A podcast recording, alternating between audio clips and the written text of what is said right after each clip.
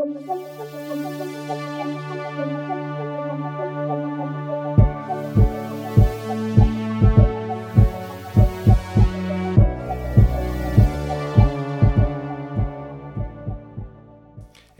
ici Dominique de Dans l'ombre du dragon pour quelque chose de spécial alors que je vais vous présenter mes coups de cœur de l'été 2022. Euh, il y a tellement de sorties en jeu de rôle solo que c'est parfois dur de s'y retrouver, donc euh, j'espère pouvoir vous aider un peu en vous donnant une sélection de 5 jeux qui m'ont particulièrement allumé lors de cette dernière saison. Numéro 1, euh, promis, c'est Cracks in the Shell, qui est disponible en français et en anglais.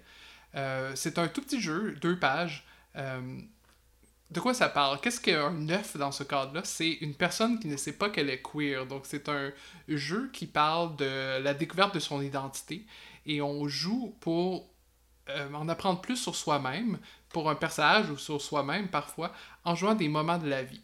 Euh, donc, le but, c'est d'obtenir des points d'identité en genre et en orientation euh, à travers des questions qui sont basées sur divers événements. Qui pourrait arriver dans la vie de tous les jours. Donc, on lance un des 20, on a différents événements et on y répond. Euh, on, peut écrire la réponse, on n'est pas obligé. le truc particulier avec ce système-là, c'est que lorsqu'on a deux fois le même résultat, ça représente un revirement. C'est-à-dire qu'il se passe quelque chose dans la fiction qui remet notre perspective en question, soit perspective sur notre genre ou notre orientation. Après ça, on va lancer un D6 si euh, le total est supérieur à notre total de points, soit dans le genre de l'orientation, ça veut dire qu'on est plus confiant euh, dans ce qu'on exprimait être notre identité. Si par exemple, il est plus bas euh, que notre total de points, ça veut dire qu'on a un doute. donc je trouve que c'est une mécanique très efficace. Et il y a aussi sur la deuxième page, on fait un glossaire qui nous permet d'en apprendre plus sur les différents genres, sur les différentes orientations sexuelles. donc je trouve que c'est un petit jeu très simple, est très bon aussi pour pouvoir avoir une réflexion sur euh, qu'est-ce que c'est de ne pas euh, entrer dans les normes, dans le fond.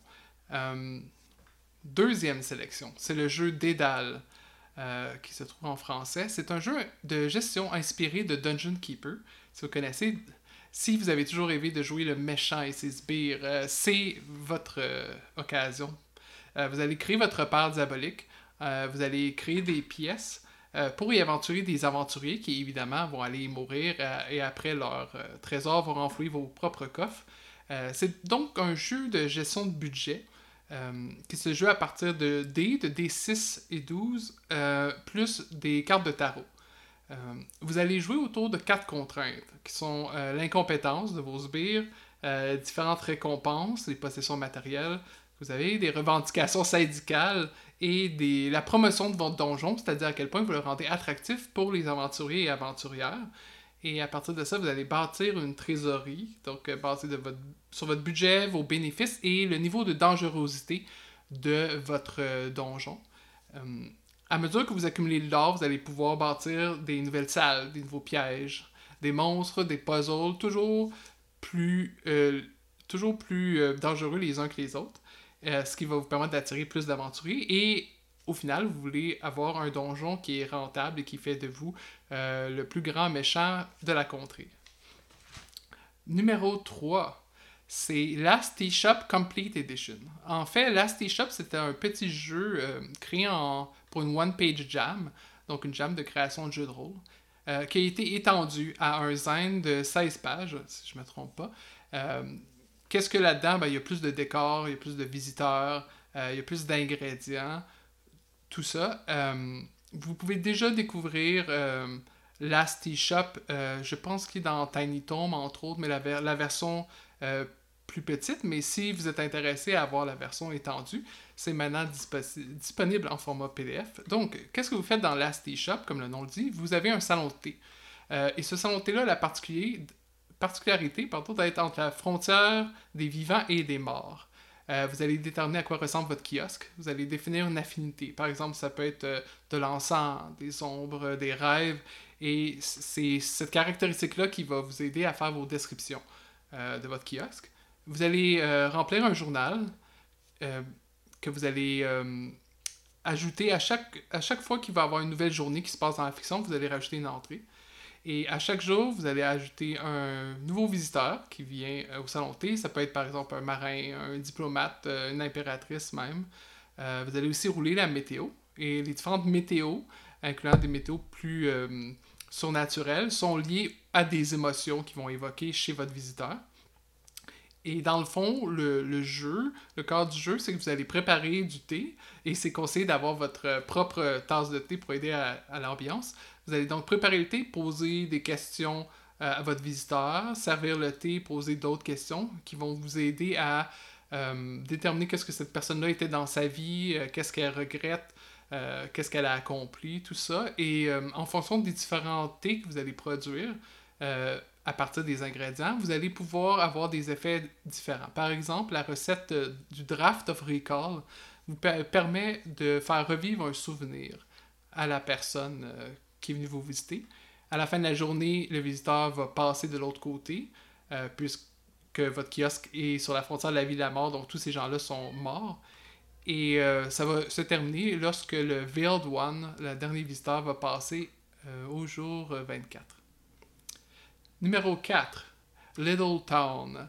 Euh, Little Town, j'affectionne beaucoup parce que c'est un jeu d'enquête solo, ce qui est quand même relativement rare, qui se joue avec un D6 et des cartes. C'est une enquête dans un petit village de la Twin Peaks, si vous connaissez la série télé classique. Euh, vous allez commencer par créer une ville euh, qui est prise entre les années 50 et 90 pour recréer cette, cette atmosphère de Twin Peaks. Vous allez avoir un différent cas en fait, vous allez passer sur plusieurs enquêtes qui sont par exemple des, corps qui sont retrouvés, des disparitions étranges, euh, des reliques euh, qui entrent en ville. Euh, vous allez aussi créer évidemment votre enquêteur avec un archétype, avec un secret. Et cet enquêteur-là va aussi être défini par des attributs, ce qui est assez classique, et des conditions, dont la chance et l'instabilité, qui reviennent dans les mécaniques et qui sont pour moi des très, des très bonnes manières de faire développer votre enquêteur à travers les événements. Euh, il y a une limite de temps pour les différentes enquêtes. Ça va influer sur le, succès de, votre enquête, aussi combien de temps il vous reste. Euh, je vais y revenir. Mais euh, ce que j'ai beaucoup aimé dans ce jeu-là, c'est qu'il y a extrêmement de, de, tables d'oracle pour permettre de déterminer qu'est-ce qui se passe si vous n'avez pas d'inspiration. Donc, beaucoup d'aide au jeu. Il y a par exemple un oracle oui ou non pour poser une question simple, fermée. Euh, et vous pouvez utiliser votre chance pour qu'il vous arrive des événements plus heureux, disons, mais à, mesure que vous utilisez votre chance, euh, celle-ci va diminuer. Euh, donc, ça va devenir plus difficile d'avoir ce que vous désirez. Il y a aussi des oracles actions et thèmes que vous retrouvez dans beaucoup de jeux de genre comme Sworn par exemple, qui sont pour les questions plus ouvertes. c'est basé aussi sur des tables aléatoires, beaucoup de tables aléatoires, sur des rumeurs, des personnages non joueurs, euh, des objets, euh, des choses comme ça. Et les cartes aussi euh, sont un autre moyen de déterminer ce qui se passe avec des, des, questions, des prompts. par exemple, des événements, des anomalies qui vont augmenter votre instabilité, des dangers, des indices. Et la façon d'interagir pour faire avancer l'histoire, pour faire progresser l'enquête, c'est à travers des moves, des actions. je, je, veux en mettre une en lumière d'ailleurs, Case Close qui est euh, l'action qui permet de déterminer si vous résolvez ou non l'enquête, vu que tout ça est procédural. Et c'est à partir du nombre d'indices que vous avez trouvé, moins la limite de temps qu'il vous reste pour finir l'enquête, moins le nombre d'enquêtes en cours. Euh, donc, euh, une, façon très, très originale et très utile de faire des enquêtes en solo. Et finalement, le numéro 5 de la sélection de l'été 2022 est des anomalies qui est un jeu euh, Richard and Alone, que vous connaissez peut-être, qui se joue euh, d'ailleurs avec des, une tour Jenga, euh, ce qui fait sa particularité. Ce jeu-là en particulier est inspiré de Annihilation, Annihilation, qui a donné un film, un roman, etc. donc c'est un jeu sur la solitude, sur le désespoir, sur l'abandon. Vous allez jouer un dernier membre en fait d'une expédition qui s'appelle l'opération Bifrost, de, scientifiques qui a été envoyé dans un dôme en Norvège, un dôme étrange qu'on appelle simplement l'anomalie. Donc vous êtes le dernier qui, semble survivre et vous essayez de sortir. Euh, mais dans tout ça, évidemment, ça va pas être aussi simple que ça parce que l'anomalie n'arrête pas de changer. Euh, vous manifeste aussi vos peurs et vos souvenirs les plus sombres. Donc vous, pour sortir, vous allez devoir euh, fuir soit en trouvant le matériel des techniciens de communication qui va vous permettre d'envoyer des messages SOS à l'extérieur ou de comprendre mieux comment l'anomalie fonctionne et le naviguer de manière à sortir. Et la, tour Jenga, qu'on a vu dans d'autres jeux de rôle, par exemple Dread, représente l'état instable de l'anomalie là-dedans. Donc j'ai trouvé ça génial. vous allez, bon, à chaque moment qu'il y a un fragment de temps qui passe, vous allez tirer une carte. Euh, qui va être soit sur vous, sur euh, l'anomalie elle-même, sur votre unité qui a été perdue dans l'anomalie, et la pire version de vous-même qui essaie de se manifester. Et certains de ces cartes-là vont vous faire tirer euh, dans la tour Jenga. Et c'est dépendamment si la tour tombe ou non, ça va déterminer si vous êtes capable de vous en sortir. je ne vais pas vous donner trop de spoilers, mais je, vous, je peux vous dire déjà qu'il y a une une partie pour la fin, justement, sur le débrief du jeu, euh, qui m'a vraiment euh, inspiré, que j'ai trouvé euh, assez original. je trouve que le, propos du jeu est très fort, son thème aussi.